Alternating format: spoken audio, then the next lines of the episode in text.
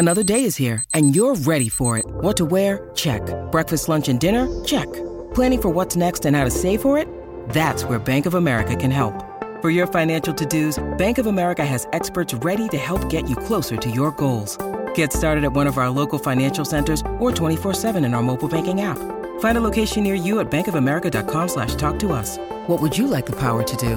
Mobile banking requires downloading the app and is only available for select devices. Message and data rates may apply. Bank of America and a member FDIC. Someday Island is this place far off where, yeah, I'll take my kids there someday. Yeah, I'm going to write that book someday.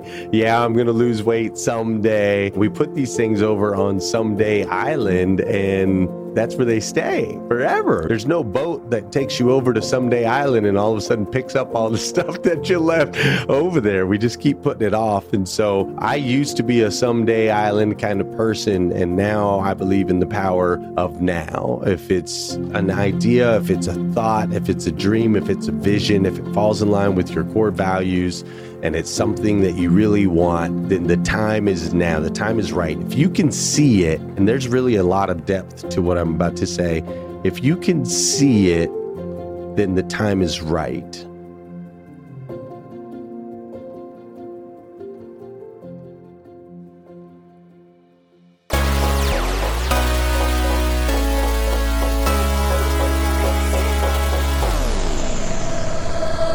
Hello and welcome to Inside Out. My name is Billy Samoa Saleebey and I'm your host. This show is all about insights and explores how transformational moments of awakening have helped propel the lives and careers of remarkably successful people. These major breakthroughs teach valuable lessons that will help us in business and in life. On this show, I interview Glenn Lundy, CEO of the 800 Club and host of the Rise and Grind morning show. From behind bars and homeless, Glenn managed to rise out of the depths of despair and is now making a massive impact on the world. His roots are in the automotive business, where he has over 20 years of experience. One of his many claims to fame is helping a small dealership achieve 800% growth in just five years. After leaving the grind of the auto biz, he found that he couldn't escape the industry altogether and has since helped over 40 dealerships nationwide reach unprecedented growth. Glenn is well known for a lot, but perhaps his highest profile offering is his wildly popular daily morning show, Rise and Grind. With over 600 episodes in less than two years, his show is filled with motivation, education, and inspiration, helping his listeners and viewers kick their day off right. On this episode, we get personal and deep. He shares how his early life was filled with crazy times and a whole lot of failure, admitting that he even failed at taking his own life. He describes how he was able to pivot from this rock bottom moment and evolve into the person he is today. We learn why some people are stuck on Someday Island, how we could change our frequency from negative to positive, and why we should focus on raising our standard of average. We also dive deep into his five steps to create a morning routine that will absolutely change your life. This one is full of life changing insights, and I'm so excited to share them with you on this episode of Inside Out.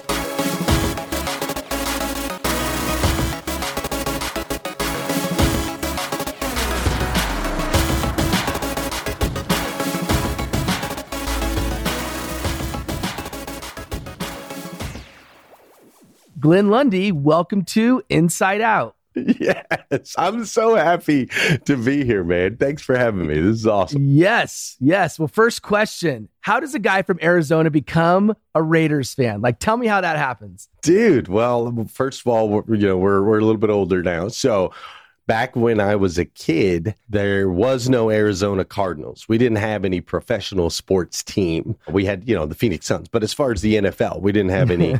and so you had two choices. If you lived on the west coast of the country, you were either a Raiders fan or a Niners fan. Those were your two choices. Back then, I thought I was a gangster and I didn't want to wear anything red because that was Bloods and I was a Crip and all that stuff. And so I went with the Raiders because I couldn't wear red and be a Niners fan. There's no tradition, no nothing. It just happened to be the time and the location, and it stuck with me. And I love how you left out the Rams. Nicely done. I would completely leave out the they Rams were in St. as well. Louis back then. Come on, man. They were when we were kids, and we are the same age. We were little kids, though. They were out here. They were out here. They were. Trust me, because I could I could choose between the Rams, The Rams and the the ram, the Lambs we called them. The Lambs. And I chose the Raiders because I was from LA. I'm not like a football guy. If I'm gonna pick a team, it's the Raiders. It's always been the That's Raiders. right. Nice. And I and so I'm I'm LA all like I'm a Lakers, Dodgers, Raiders, and obviously they're going to Vegas, but I still hold on to being a Raiders fan. So when I saw you're a Raiders fan, I love that. I, that was one of the first things I saw when I first found you. and you have seven kids, man. So we could talk about that. One of your kids named Oakland. Did I hear that right? Or Yeah, dude. My my daughter's name is Oakland with like L Y N N. Oakland, but it's because of the Oakland Raiders, hands down. Like one of the biggest closes I ever did in my life was get to, to get my wife to agree to Oakland as the Oh, name man. of my daughter. but it took us seven kids when she was out of names, and I was like, I got a good one. that was your strategy. Just uh, keep having kids until finally you get to name one dude. of Oakland. And I like the Oakland. That's that's a nice that's a nice touch. My son's middle name is Bryant. So I have Mhm. Joel Bryant from my boy Kobe out there as a Lakers fan. And then my son Fisher is off of Derek Fisher from the Okay. Lakers. My wife's, once we got married, my wife's initials are L A L. Leslie Ann Lundy. So I've got LAL for Los Angeles Lakers. I got Kobe in there. I got Derek in there. And I got Oakland in there. So I got all my faves, dude, from LA. Okay. You, yeah, you got a lot of LA love going on. I know you lived in Long Beach for a bit, and I know you've you've been throughout California. Have you spent much time? Where in LA have you been aside from from Long Beach? Pretty much just I, so I was in Long Beach for a little while, and then I started working my way south from there. So I went from Long Beach down to Tustin. I was I was down in Tustin, California, a little bit in Orange County, and then made my way over to San Diego, and that's uh, that was my that was my tour, my California tour. Went from Long Beach Yeah. to Tustin to San Diego. Man, fantastic. Well, I definitely feel there's so many common bonds here. One of them is your everything that you've done in the sales arena, which we're going to get into that. But before we do, another commonality is you had a Mustang. I've had a few Mustangs. You tell a story in the beginning of your book. I mean, it's just hits you at the heart, man. It hits you in the gut when you packed up your Mustang and you went out to La Jolla. And this is kind of a dark time for you, but I this show is all about insights. It's about how we look at life changing moments, those moments in time where we have a, a sudden awakening, an aha moment, or an insight that changes the trajectory of our lives. Can you give us a flavor of what happened, how your life made a massive pivot from where you were? Um, and maybe you could describe a little bit about where you were, but al- also describe how you made that pivot. Yeah, man. So I was like, you know, I spent the first season of my life living what I call like a 2D life. So it was it was mind and body, right? If it looked good and it felt good, I was all about it. And I didn't have any real moral standings. It didn't matter who got in the way or who I took advantage of or what bridges I burned. And obviously, you can only live that lifestyle for a little while before you know you end up packing up your car, running as far as you can. And so, you know, I packed up my. I ended up losing the catalyst for me moving from Flagstaff, Arizona, where I spent the majority of my, you know, I spent 23 years there from like age five to 26. So, however many years that is, 21 years, something like that. The catalyst for me moving was I lost custody of my daughter. So, I had a six year old little girl and making poor choices for years. And her mom was like, I am not going to let my daughter be around this dude. And so I lost custody of her. And I was like, screw that. I'm out of here. And so I hit the road. I had this brilliant idea that I was going to be a professional gambler. I was just going to live it up in Vegas, play poker 12, 14 hours a day. And I just had it all mapped out. It was brilliant strategy. I was going to be a professional gambler the rest of my life. That lasted, you know, days before I was completely broke, sitting in that Mustang in a parking lot. And luckily, I had some connections over in, in California. Went that way to California, burned a couple bridges there because I still was a jacked up, you know, I was just a jacked up dude. And long story short, after enough poor decisions and enough bridges burned, I found myself homeless on the streets of San Diego. And every day was the same. I started each day. I, w- I would ride the city bus at night because it was safe. So I would get on the bus and ride it throughout the night. And then in the morning, they'd go to the bus depot. They'd let me out there. And then I would spend the day like scrapping up change so I could get something to eat and then some more change so I could get back on the bus again that next night. And days just kept rolling. There, there was, And so I kind of I, I, lost hope. It was like Groundhog Day every every day over mm. and over. So I, I lost hope for anything to look better, you know, going forward. The worst part of homelessness, a lot of people think it's hungry, broke, dirty, no shelter. Like they think, you know, when you think homeless, you think of those things. But really, the worst part of homelessness is you become invisible, man. Like mm. people will not make eye contact with you. It's like they look right through you if they do. It's, it's tough and i get it right like people think maybe you're going to mug them or they think that you're going to ask them for money or whatever. And so you just kind of disappear. So here I am in San Diego and there's wealth and it's beautiful and there's people holding hands and running down the beaches and all the pictures of you could have of California. That's going on all around me, wealth and abundance. And here I am in this pit where I'm just invisible. It's like I don't even exist, man. And so that took me to a very depressed uh, place. And so I decided I didn't want to do this anymore. And the only way out was to take my own life. And the reason I went to uh, up to La Jolla, the actual beach there in La Jolla, is when I was 18 years old. This lady, Miss Johnson, she was my English teacher in high school.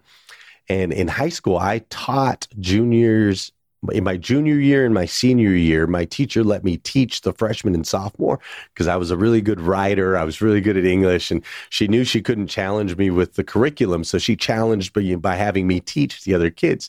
And I loved this teacher, man. And she took me on a retreat. It was the first time I ever saw the ocean. Was I was 18 years old. She took me to mm. on a retreat to La Jolla, California. We stayed in a little church right there on the cliffs, and it was just the most beautiful crazy place. Like my mind was just exploded the first time I ever saw, uh, you know, that experience. So here I was at the my worst, and I was like, well, you know what? If I'm going to go out, that's where I want to go out. It's the most beautiful place that I could imagine. And so I went to La Jolla, and I just figured if I swam out far enough, I wouldn't be able to swim back because I'm not a good swimmer.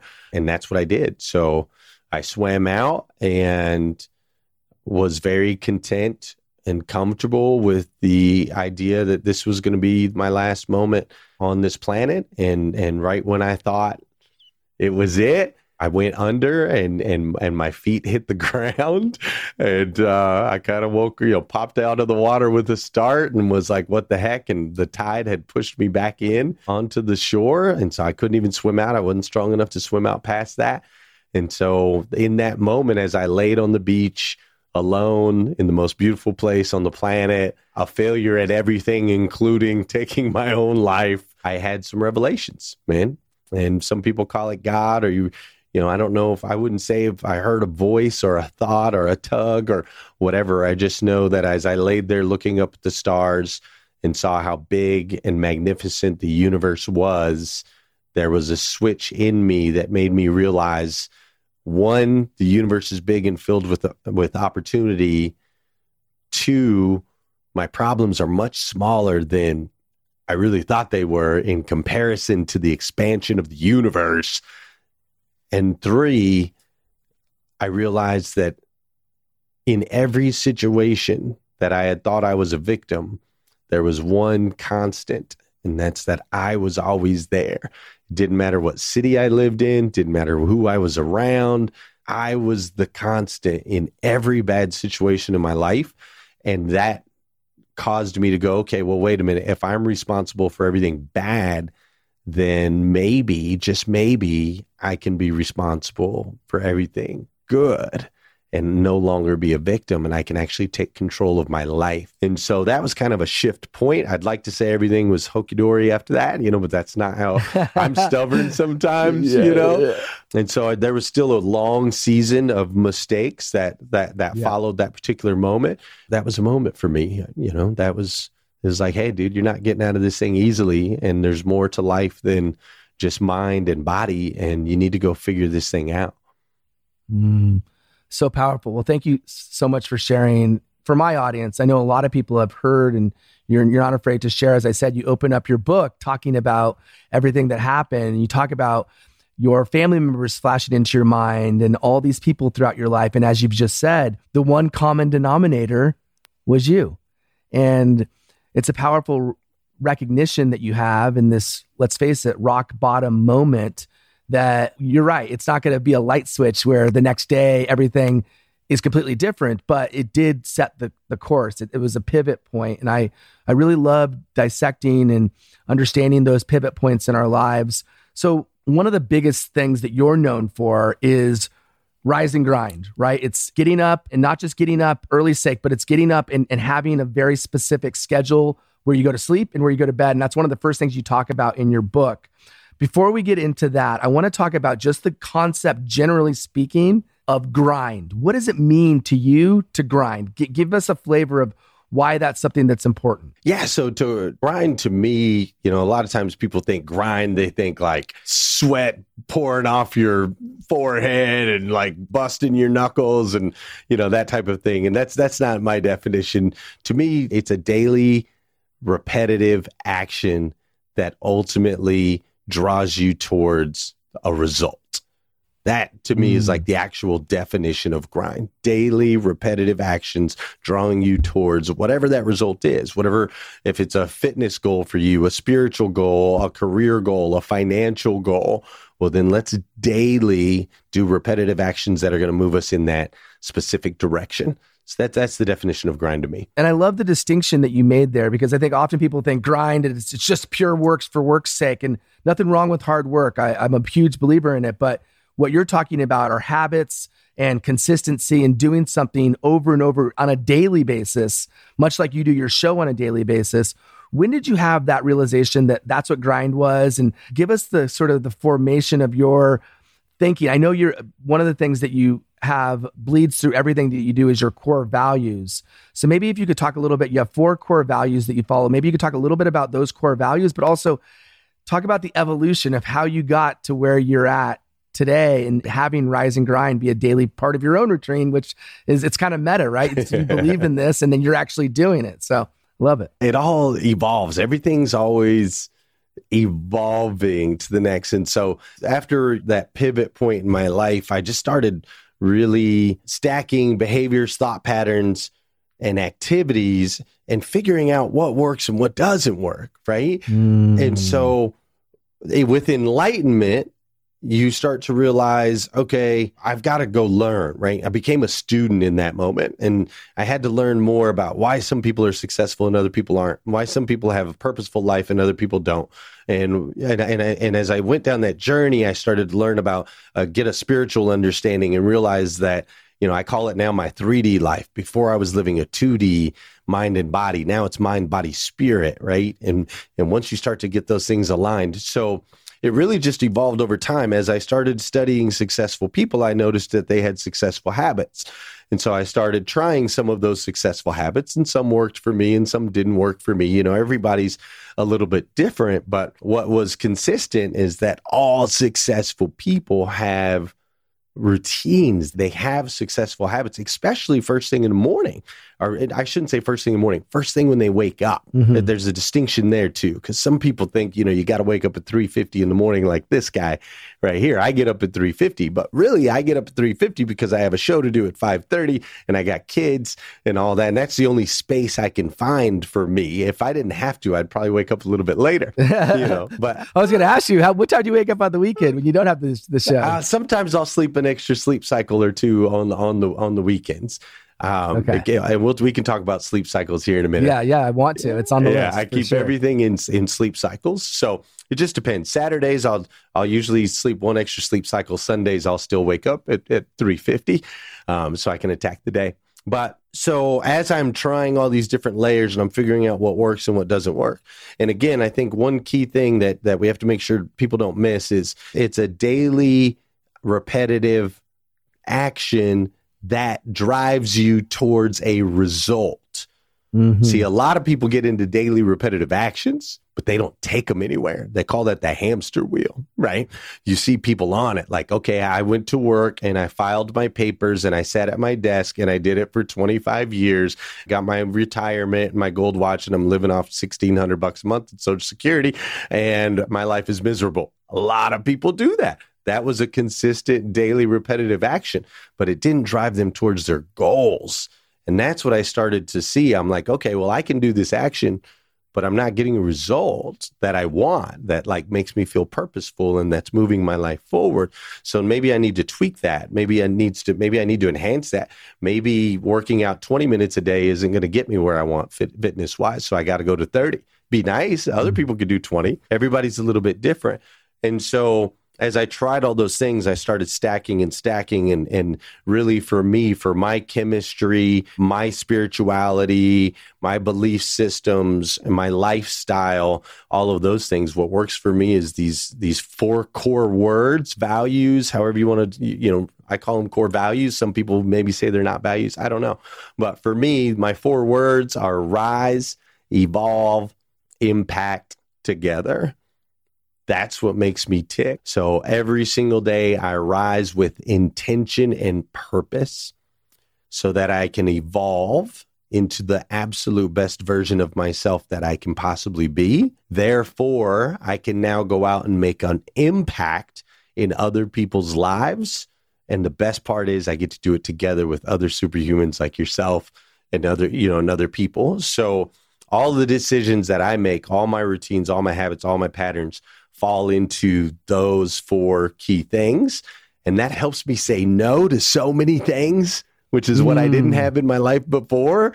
You know, hey, Glenn, you want to go to Vegas and we can get high and chase a bunch of girls and party till, you know, six in the morning? Yeah, that sounds awesome. Now I'd be like, no, dude, that would totally affect my rise tomorrow. I can't, I cannot rise with intention and purpose if I'm out chasing girls, doing drugs and drinking all night, right? So it's that shift you know, when people come to me with business ideas or business opportunities, I look at those things. I'm like, well, does that, if, if, if I if if I can rise with intention and purpose, if it's an evolution for myself and the other parties involved, if it's impacting people's lives in a positive way and it's something that we can do together, I say yes every time. Like every time. It just makes it an easy yes, you know?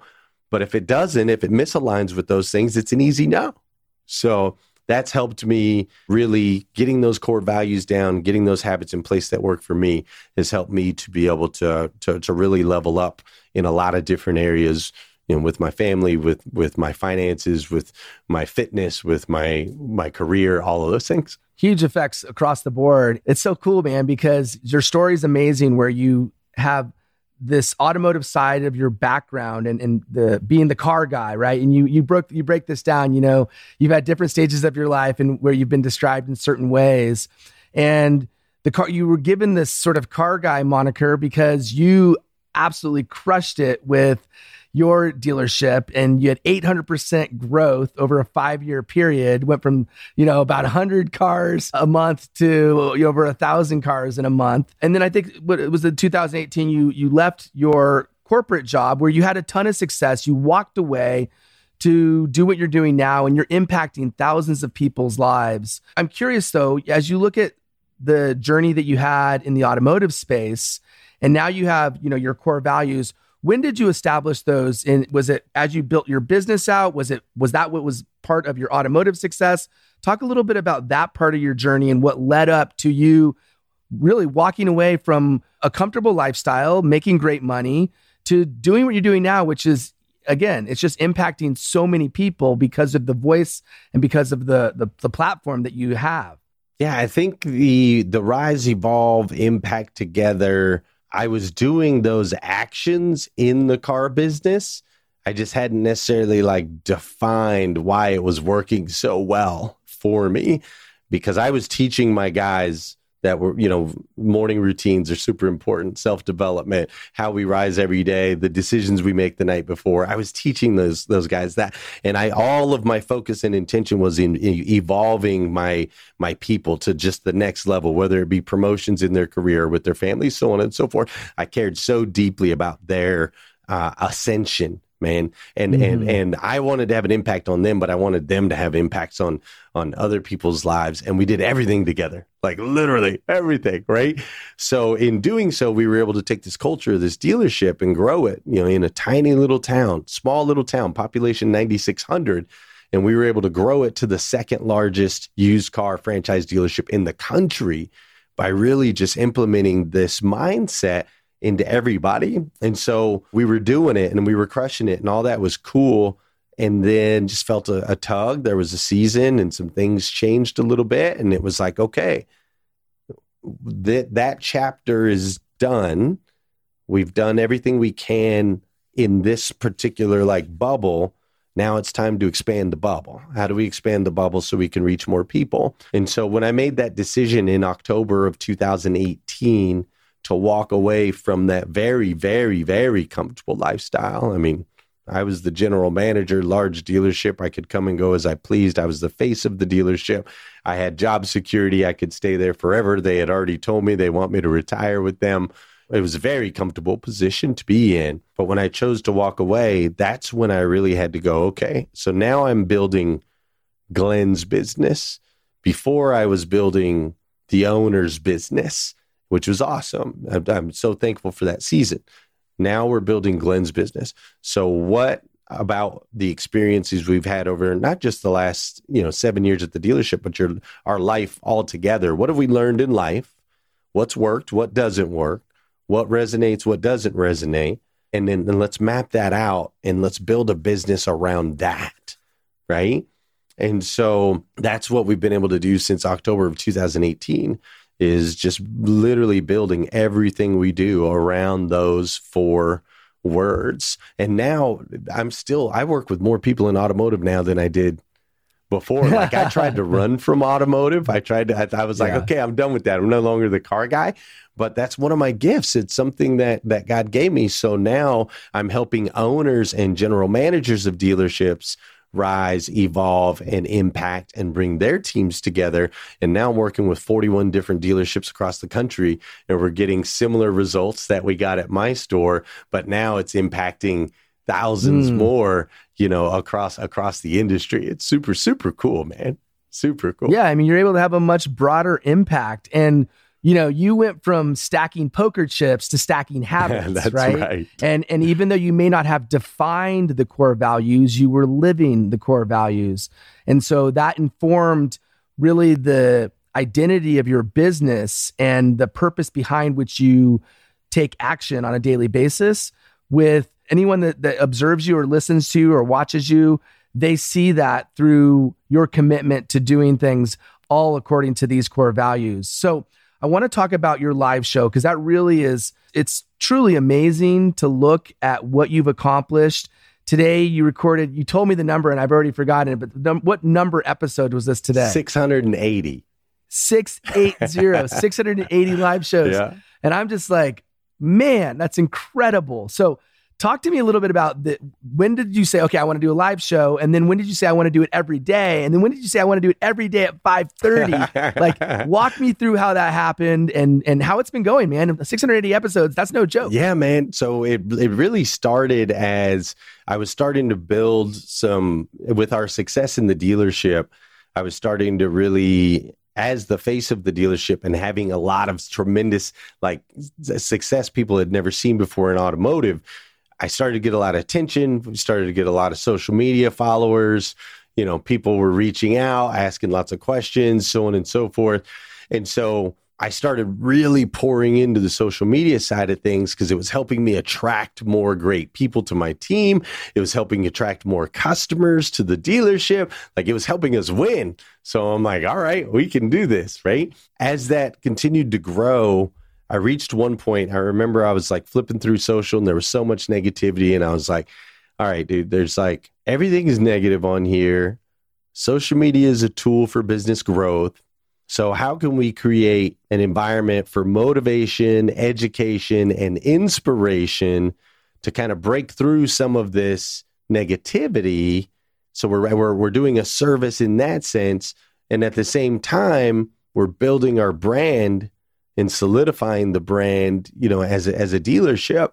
So as my mind started to go there, then my past understanding of successful habits and how the first part of people's day affects their psychology, I thought, well, from a marketing standpoint, what better time to tap in than first thing in the morning, right? Like mm-hmm, that's the mm-hmm. best time to tap in into the mind. And that's also when we can get the best results. So I'm thinking about it from effective marketing. I'm thinking about it from what I know about psychology and people's habits, and I'm thinking about a problem. There's a problem. There's there's too much negativity. So together, I'm like, okay, let's create a space. Let's attack first thing in the morning because we can really move people. We can motivate people. If we can inject some positivity into their day, it's going to make an impact in their life, which is what we want to do. And we can also inject some branding, right? We can do a little branding, right? And so, so I thought, okay, we got to do mornings. And then the aspect of me where I used to be homeless and I felt invisible, that aspect of me, I was like, okay, well, if we're going to do this, we need to be consistent on when we do it so people know what to expect. And we need to do it like every single day, at least through the week. That way, if there's somebody out there like me that feels invisible or that doesn't, you know, doesn't feel value or worth or don't feel like they're a part of something, that, that at least they can say, okay, well, Glenn will be live at 5:30 in the morning on Wednesday and he's going to say my name. If I go in there, he'll say my name, right? And so I try mm. every show to say good morning to as many names as I see on the live feed because I want people to I like it too. You got music going in the background dude. too, man. I love that. Cuz I want people to feel seen. I want people to know I see you. I appreciate you. You have value, right? So I'm pulling from all of my deepest, darkest pits. I'm also pulling from my business strategies, and then I'm pulling from my mission to to to, to really move people forward. And so by pulling all those together, I was like, okay, it's got to be daily. It's got to be first thing in the morning. And it's got to be nothing but motivation, education, and inspiration. It can never be any of the other stuff. No politics, no, no bad news, no any of that. And so then I was like, okay, so let's do it at 7 a.m. was my first thought, right? 7 a.m. would be great. Then I'm like, uh, half the time my kids are up at seven. My phone's already blowing up from work. I'm already getting emails and text messages. Like things could get in the way at seven. Sometimes I have a meet like a breakfast meeting. So then I was like, all right, let's do like six thirty. Let's maybe we could do six thirty. and then I was like, well, you can't do six thirty because you get your workout, and then you got to have time to get in the shower, and you got to have time to get to work, and so that could get in the way. And so we just kept backing it down and it turned out 5:30 a.m. was a time that I could guarantee I would never have an appointment, a meeting, there's nowhere I, I, there's nowhere I have to be ever at 5:30 a.m. and it still gives me time to do the things I need to do for myself in the morning as far as working out and uh, time with my family and so on and so forth. So we locked in at 5:30, man, and my wife still gives me grief today. She's like, "You're the only entrepreneur in the world that has to be at work at 5 a.m. like by choice. You chose. you could have chose any time." and you chose 5 a.m. And I'm like, yeah, but it, it works. And, and so we've been doing it. And man, it's crazy how life changing making a decision to show up. It's completely changed my life. It changes every decision that I make at night. It changes, it changes everything, dude. Like it's been empowered like it's empowered a lot of people it's affected a lot of people it's impacted so many people man so many people but the biggest impact has been on me i have hmm. evolved massively over the last two and a half years since i started going live at 5.30 a.m man. A friend of mine told me once she she held up her phone like this and you can't see me on the podcast but i got my arm out and the phone pointed up and I'm looking up at it and she, you know your typical selfie position. And she said when you go live you hold it like that. And she said what does that look like? And I was like what do you mean? She said have you ever seen a woman with a compact like fixing her makeup? She holds her arm the exact same you know it's like the exact same thing mm-hmm. and I said yeah she said the thing that scares people about going live is you have to look at yourself the whole time and you actually see the words that are coming out of your mouth. And that process is scary because a lot of people don't really want to see who they truly are.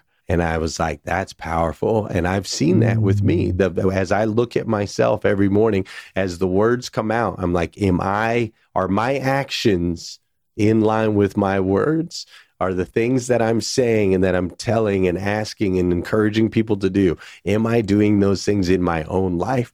And those questions have caused me to like ramp it up, ramp it up, ramp oh, it man. up, dude, because I want to make sure I can back up you know, I want to be able to look myself in the mirror every single day. For sure. And talk about a self awareness exercise that just keeps on giving. One of the quotes that I heard you say, you say, you go live every day and become the person you want people to see. I just love that because you are looking at yourself and you are putting out into the universe whatever it is, whoever it is that, that you're projecting out there, you you want that to be the person you want others to see in you. Mm-hmm. And it's clearly working. You have over 30,000 people in your Facebook group and you have a, a, daily audience that's watching you, that's rising with you every single day.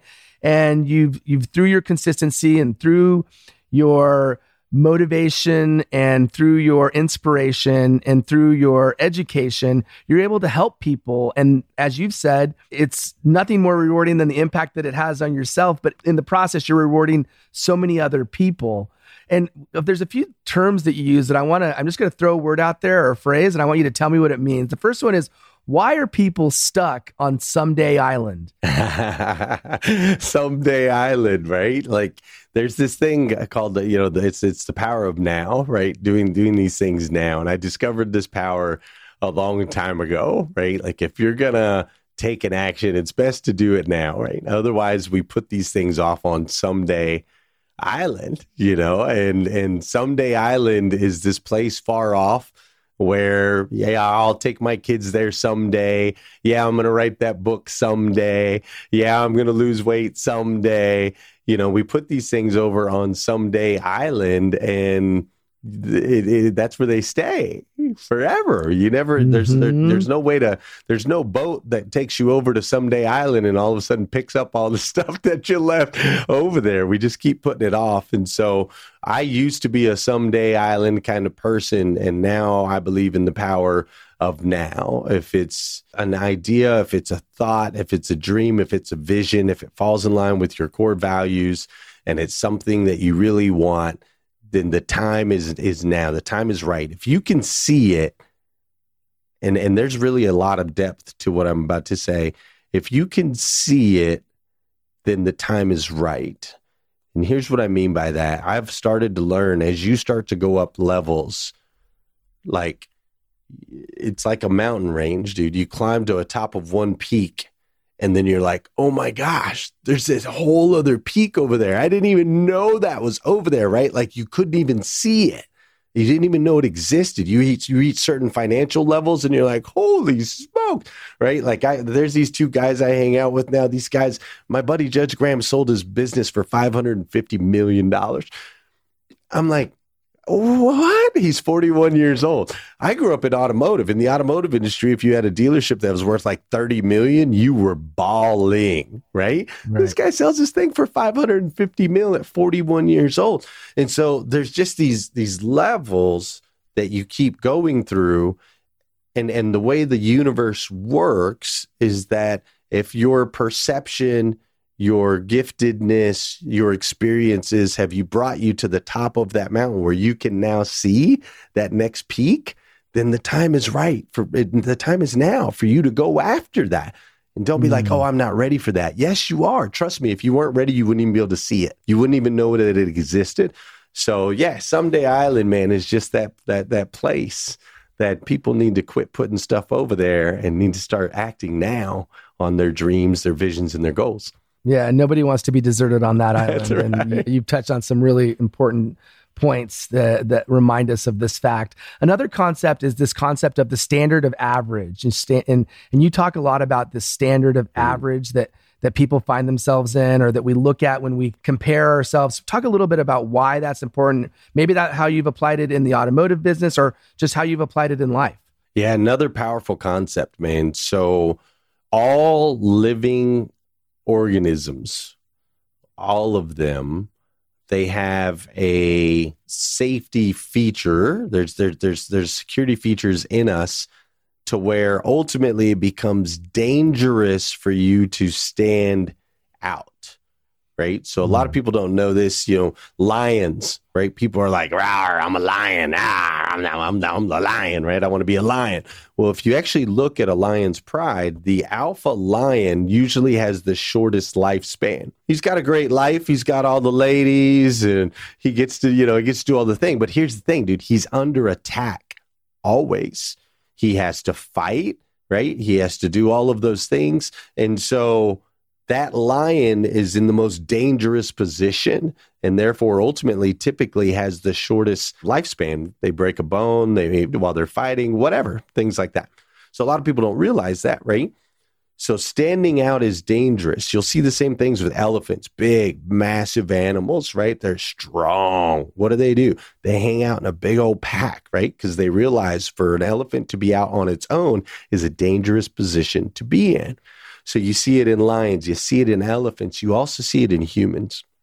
When a human stands out from the rest of the pack, it's a dangerous position to be in, right? They're under fire. You see it with Elon Musk. You see it with Trump. You see it with Bill Gates. You see it with Bezos. You see it with uh, any of the big celebrities, right? Anybody that really stands out at a high level comes under massive scrutiny, are always under attack. Imagine being Zuckerberg, dude. You're Zuckerberg. You started this thing hot or not, right? You just, you were just like, are the girls hot or are they not? And then fast forward a few years and you're in front of the Supreme Court and they're like interrogating you on the responsibility that you now have as a global figure to, to make sure your securities and privacies on your network are there. Like, wow, are you kidding me? What? I mean, it's just nonsense, like under complete fire when you reach these high levels. I can't even imagine the pressure that's on that guy, right? Mm. And so what ends up happening is we have this standard of average that is that becomes the safe zone. This is the safe place. They call it some people call it the middle class, right? Middle class like 80% of Americans will fall in this safe zone, right? Okay, where do you don't want to fall below it because if you fall below the standard of average, now you're impoverished, you're poor, you're homeless, you're broke. There's violence, you can get killed. You're living in ghettos or hoods. You're in bad neighborhoods, bad environments around bad people. Not safe.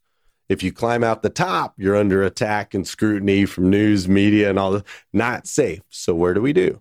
We settle right here in the middle in that standard of average. That's where most people end up. That's why that's 80% of our population because it's safe. And people don't even realize this, but they'll limit their capabilities to stay in that safe zone, right? They'll do just enough to survive, to stay in that safe zone.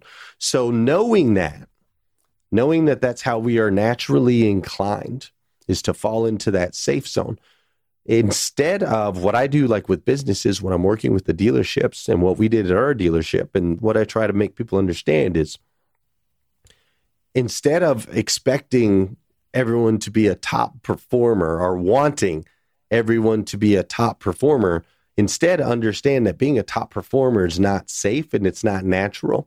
So, what we have to do is we have to raise the standard of average mm-hmm. to where it now becomes safe to perform at a higher level than previously before. So, to give you a mathematical example, across the board, across the nation, in the auto industry, it is average, the average salesperson will sell one car every three days they're at work. Right? So it's 10 cars a month. That's the national average. Someone, sometime a long time ago, told us that that's what your salespeople can do. If you want to sell 100 cars, you got to have 10 salespeople. You want to sell 150 cars, you got to have 15, right? Somebody told us that somewhere. It's stupid. Doesn't make any sense. But that's what they told them.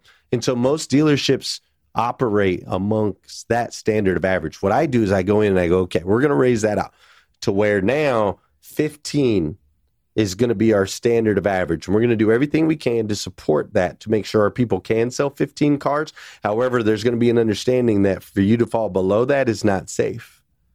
It's mm. no longer safe for you. 12 is no longer safe. It used to be when, when 10 was the bar, but now the bar is 15.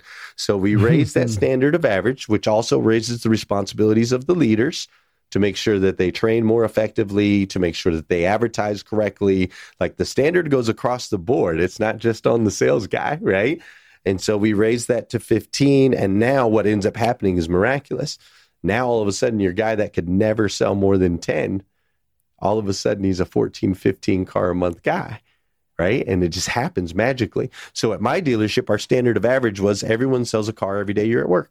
I love it. And it's just, it, it's amazing how when we shift the bar, when we shift what we think is possible, we can actually change what's possible, right? We it, it's just like it's the 4-minute mile but applied to business, Exactly applied to automotive. I love your book. I love the concepts you lay out in the morning 5, right? And so you break it down, you know, starts with not not hitting the snooze button and you have five basically building blocks that help create a morning routine that allows people and you or your own test subject allows you to thrive.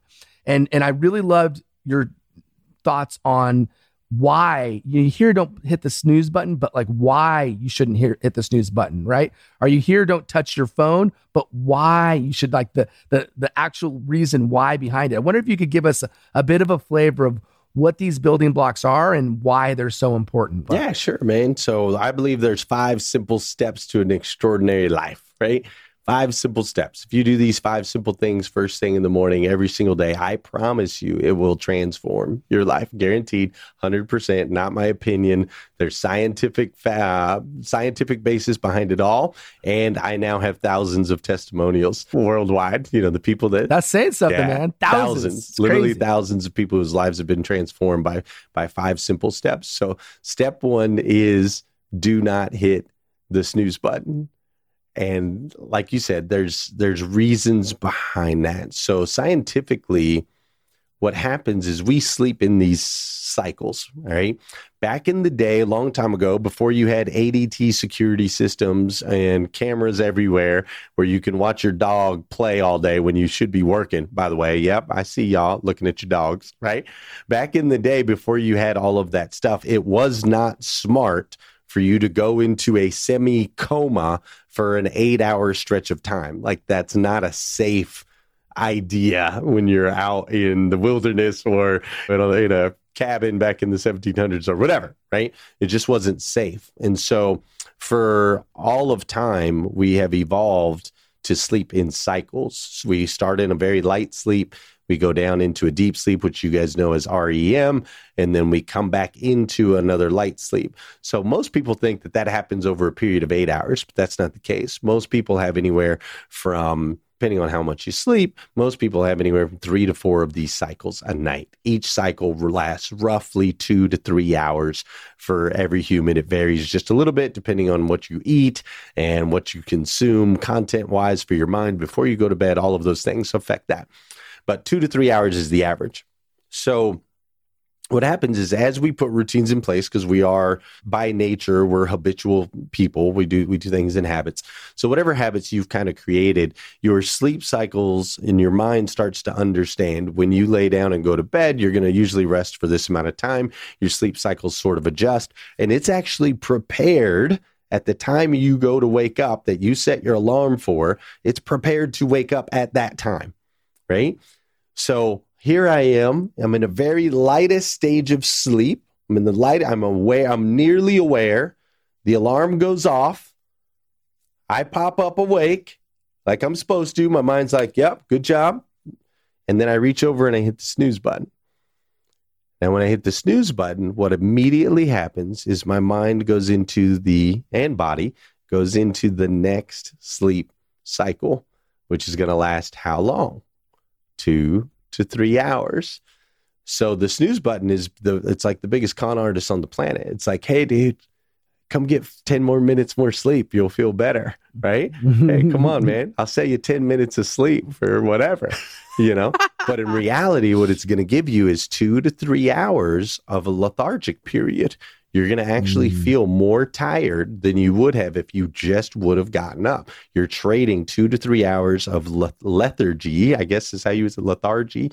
You're trading two to three hours of, of, of not feeling great for that extra 10 minutes of sleep. So step one, super important. Plus, there's other benefits too. You know, you get a win first thing in the morning. That's always good for the mind. You know, all of those things. So there's lots of them. But the main the main thing is if you press the snooze button, you are literally sending yourself into another sleep cycle. And so I live and die by my sleep cycles, man. My sleep cycle is two Mm. hours and 10 minutes. That's how long it takes me to go from light to REM and back. I've figured that out over time. It, I had to tweak some things and use, you know, they've got smartwatches and apps that can help you, and then you tweak and so on and so forth. But you, when you find it, when you wake up, by the time your feet hit the floor and you start walking, you're fully alert, dude. That's how you know you're in the sweet spot. Like you're fully, mm. fully alert. And so my sleep cycle is two hours and 10 minutes. I usually do two sleep cycles a night. So I'll go to bed at 1130 and then I wake up at 350. And when I say I go to bed at 1130, I mean at 1129 I'm awake, at 1130 I'm asleep. I don't go lay down and watch TV at 1130. I'm asleep at 1130 and then don't try to wake me up because it ain't going to happen until 350 i'm in a coma right? But i'll adjust that if i'm in a different time zone if i've got appointments if i'm traveling i'm speaking on stages or so on and so forth. Sometimes i'll actually stay up later to make sure you know say i got my show say i'm in california i got to do my show at 2.30 a.m instead of 5.30 a.m but i also have to have a dinner with a good client or so on and so forth so i can't get to bed at like enough time to give me four hours and 20 minutes of sleep. So instead, I'll stay up maybe an extra 40 minutes or an extra hour, sleep exactly two hours and 10 minutes, wake up, I'm alert, I can do my show and I can rock and roll. On a weekend, I might add a sleep cycle. But if I am going to add a sleep cycle, it's going to be two hours and 10 minutes. I'm not just going to sleep an extra hour because then I'm going to wake up and be tired for the next hour and a half. What good is that? So it becomes a superpower once you really figure it out. But that's the science behind no snooze button. Step two, don't touch your phone first thing in the morning. Dude, there ain't nothing in here that can't wait, first of all. And there ain't nothing in here usually super, super good for you, right? As soon as we go into this thing, you are now handing over your morning to someone else. And that someone else may be someone letting you know that someone died maybe someone letting you know that you screwed up on the job, maybe someone letting you know that a customer's pissed off, left you a bad review, you know, or it's politics or it's news or it's shootings or bombings or who knows, man. This thing delivers the well, it delivers it all. So if you jump into here first thing in the morning before you've even prepared yourself, dude, you're just setting yourself up for failure, man you're going straight into a negative frequency first thing in the morning. Oh, it's hard to recover from that. So hard. So I say step two, don't touch your phone first thing in the morning. It will wait. Your text messages will wait. Your emails will wait. The, all of that stuff will wait. They were waiting for you to get up anyway, so they can wait a little bit longer. We got to take care of ourselves first. You've all heard the airplane analogy, man. Put the oxygen mask on before you go serving the rest of the world. So that's step two. Step three is gratitude and goals, writing down the things that you're thankful for and your goals for the day, the week, the month, the year, however you want to set those up, right? Now, a lot of people think that that sounds like two steps. Well, Glenn, gratitude is one, goals is another. Well, I'm here to tell you that it's actually far more effective as one. Many people have probably told you you need to write your goals. You're like, okay, cool. Writing goals can be effective, no doubt about it, 100%. However, what I found in my life and what I've seen from a lot of people is if I just go and sit down and write goals, it can actually have a negative effect on my overall frequency because here I am writing about all of the things that I wish that I had and dwelling on all of the things that I don't have, right? It's like kicking yourself in the butt. Like I wish I had a bigger house cuz my house sucks, right? Like you're you're doing those things. That's not what we want. We need a positive frequency.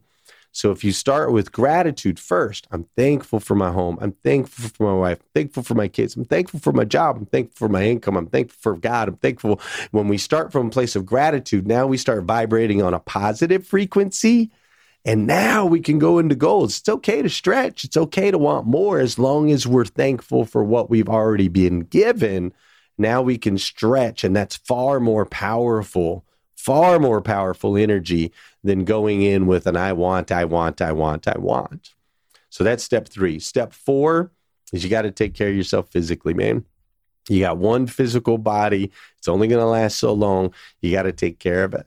If you can't walk, then crawl. If you, you know, if you can't run, then walk. But get moving. We want to get the heart pumping. You want to get the blood flowing. A body in motion tends to stay in motion. A body at rest tends to stay at rest. We want to be a body in motion, moving towards our goals, our dreams, our aspirations. So we start in the morning, get those motions going, and get that activity. So those are the first four of the five, super powerful, all very selfish intentionally, intentionally selfish, right? You're taking care of you first. Now, once you've done that, dude, you you don't hit the snooze button. You don't grab your phone. You write down everything you're thankful for. You write down your dreams and your goals. You're you're got the body moving. Dude i'm telling you your frequency is crazy. But now you have a responsibility to release that energy out into the world to make an impact on somebody else's life. So, step five is I need you to send out an encouraging message whether it be just text somebody, hey, just wanted you to know, care about you, thinking about you, you're awesome. Or you know, maybe it's your spouse that you haven't said something to in a while. Maybe it's a kid that you can pour into. Maybe it's a coworker, whatever. Maybe it's just somebody on Facebook that you saw was having a down day the day before and you send them a message. I don't care how you release it. Release that energy out into the world to make a positive impact on somebody else's life. Dude, mind blowing what happens it's mind blowing how often someone will come back to you and say, You have no idea how much I needed to hear that. The timing on that could not have come at a better time. Like it makes my eyes even water just a little bit thinking of some of the messages that I've gotten back from people. It's so uplifting, so empowering. And so, those five steps, do those five every single day. And, and I challenge people if you go to themorning5.com, you can download my book for free there, my ebook that talks about these five steps. And we also do a 67 day challenge where if you do it every day for 67 days, we'll send you a bunch of free stuff, like a bunch of t-shirts, uh, water bottles, all this stuff. Like there's a couple rules you got to post every day and so on and so forth. But it's much harder than people think to do it a, a full 67 days.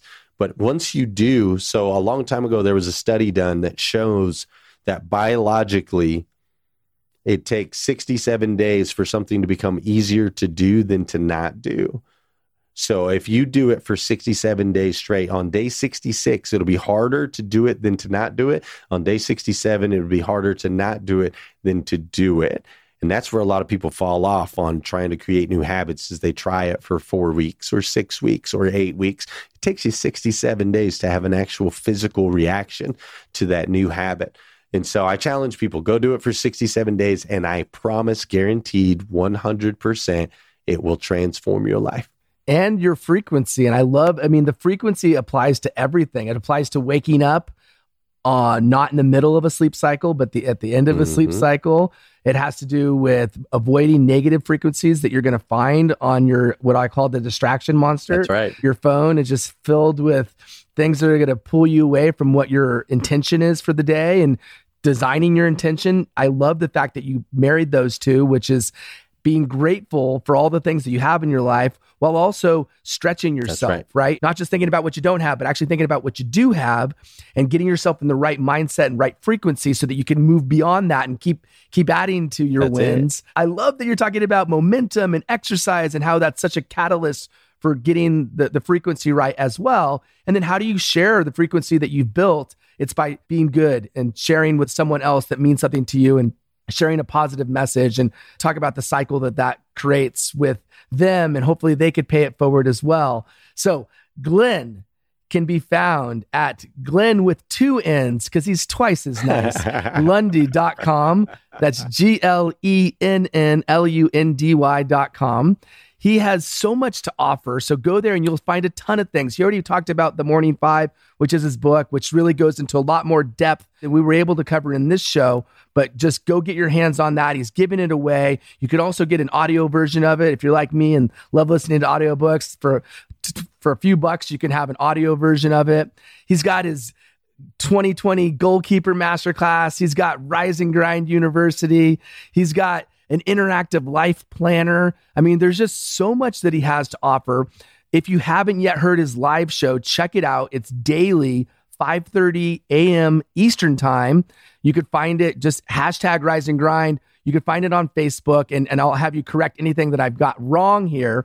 But as far as other places where you could find him, he is on Twitter, so you could find his Glenn B. Lundy is the is the handle at Twitter, and then for Facebook, it's official Glenn Lundy is where you'll find him on Facebook. On LinkedIn, it's Glenn Lundy. He's on YouTube. You can find hundreds of videos on YouTube, and he's also on Instagram at Glenn underscore lundy.com. And I think I maybe mispronounced your name a few times. No, there. no, but, uh, no. You nailed it, man. Okay.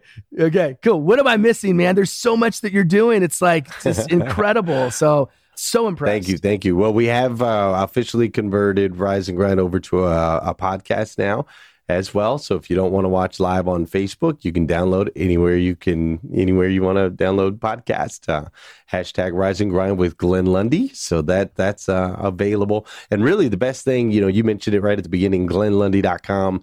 It is two ends. We also own the domain with one end, just in case people make a oh, mistake. Oh, nice. But when you get there, it links to everything. glennlundy.com will link to Facebook, Twitter, LinkedIn. YouTube, you know, it just links to it all. Our our 800% club where we work with dealers, Scale with Speed Automotive Academy that's going on next month. Um, we now have a hashtag Rise and Grind Elite Mastermind group that just launched on August 1st. Uh, that has been incredible already. That's an opportunity for people that have been consuming some of that free content and and really want to to find another you know that next level they join me in the hashtag rise and grind elite mastermind group. So yeah lots of lots of fun things man. You have your hustle and grind conference coming up in in april of next year as well and Dude, seven kids. Keep, and my wife's pregnant. Keep doing it. Come on she yeah, is. You're gonna working eight? on eight. No congratulations yeah, man thanks man hey all right keep doing what you're doing it matters you're making an impact so grateful that you were able to be on today's show and share your wisdom and knowledge and insights. Glenn Lundy, thank you for being on Insight Out. Thanks, man. Really enjoyed it. You're great, great, great, great, great interviewer. Clearly done your research. Clearly listen really, really well. Really enjoyed it, man. Thank you so much.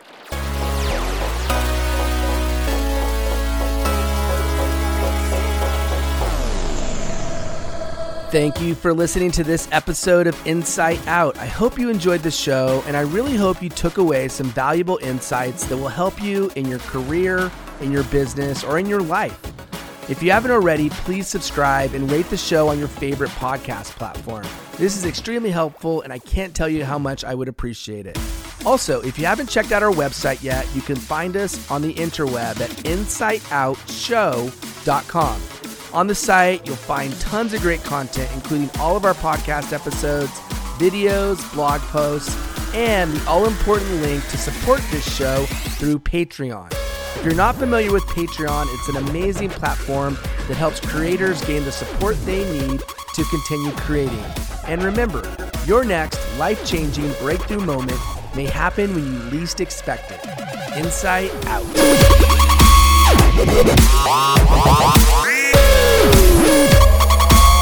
Wow.